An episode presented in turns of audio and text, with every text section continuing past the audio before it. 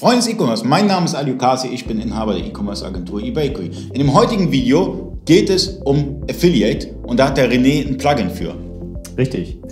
Ja, Affiliate Marketing äh, ist sicherlich ein Begriff. Ne? Das heißt also, äh, es gibt Publisher und das. Äh, Vielleicht erklären wir das einfach mal. Ja, genau. Also beim Affiliate Marketing ist es ja so, äh, dass man seine Produkte ähm, äh, über ein Affiliate-Netzwerk präsentiert. Ne? Dort können Werbetreibende sagen, hey, das sind coole Produkte, die möchte ich bewerben. Die werden dann auf den Seiten der jeweiligen Werbetreibenden eben dargestellt und promotet.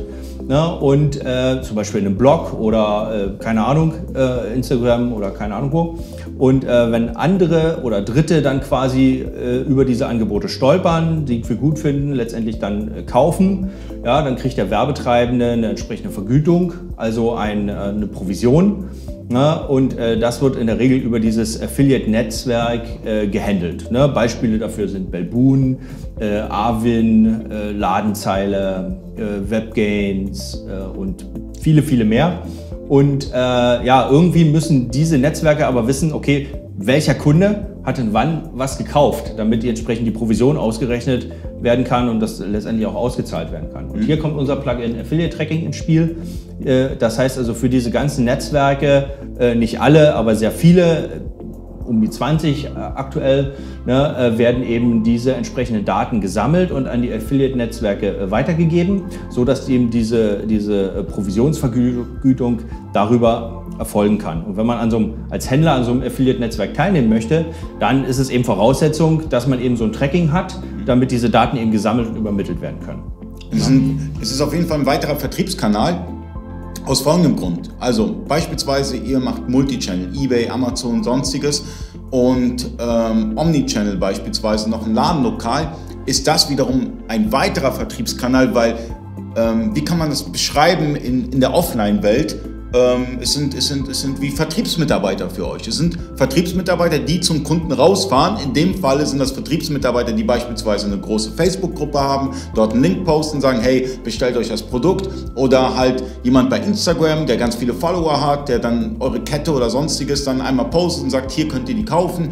Die werden provisioniert dafür, dass sie euer Produkt bewerben. So kann man es verstehen. Richtig. Ne? In der Offline-Welt könnte man sagen, okay, ich habe vielleicht einen Shop für, oder einen Laden äh, für Fitnessprodukte ne? und jetzt nehme ich meine, meine Flyer und gehe in die ganzen Fitnessstudios und sage, hey, kann ich meinen Flyer euch, bei euch hinlegen? Ne?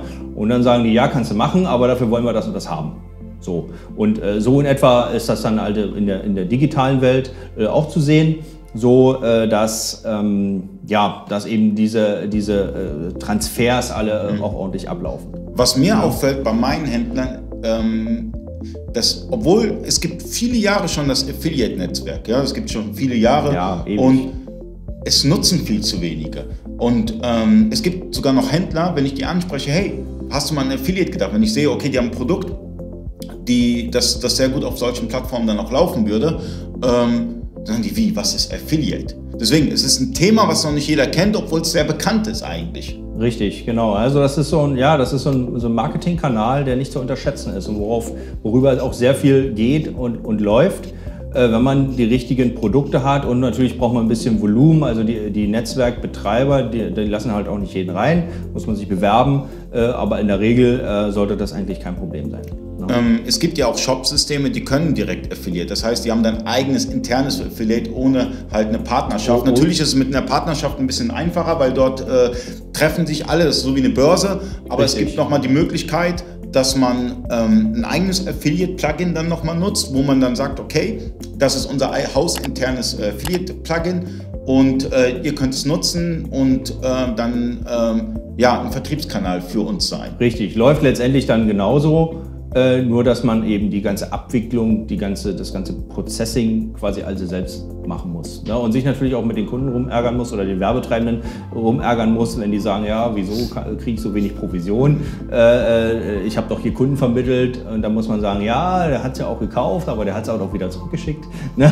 Das sind solche Sachen, äh, wo, wo, wo, man dann sich dann mit den Werbetreibenden halt selber auseinandersetzen muss. Deswegen, äh, und dafür muss man auch dann Leute haben, in der Regel braucht man dann schon einen Verantwortlichen, je nach, je nach Größe des Shops und je nach Größe des eigenen Affiliate-Netzwerks braucht man dann quasi Personal, äh, schon, schon einen Mann, eine Frau, was auch immer, alleine, ja, der sich nur darum kümmert. Ne? Insofern kann es natürlich schon sinnvoll sein, das den Profis äh, zu überlassen, äh, die eben diese Netzwerke haben. Ne?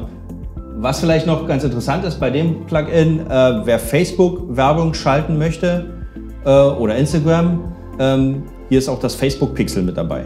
Ja, also vollumfänglich äh, und äh, kann entsprechend eben äh, auch genutzt werden oder sollte man auch tun. Ähm, ich war letztens auf einer Konferenz gewesen, Björn Tantau hat gesprochen, ausgewiesener Social-Media-Experte und er sagt, es ist ein grober Fehler, das Facebook-Pixel nicht zu nutzen, wenn man dann Facebook- und Instagram-Werbung schaltet. Da wieder die Frage, was ist mit der DSGVO?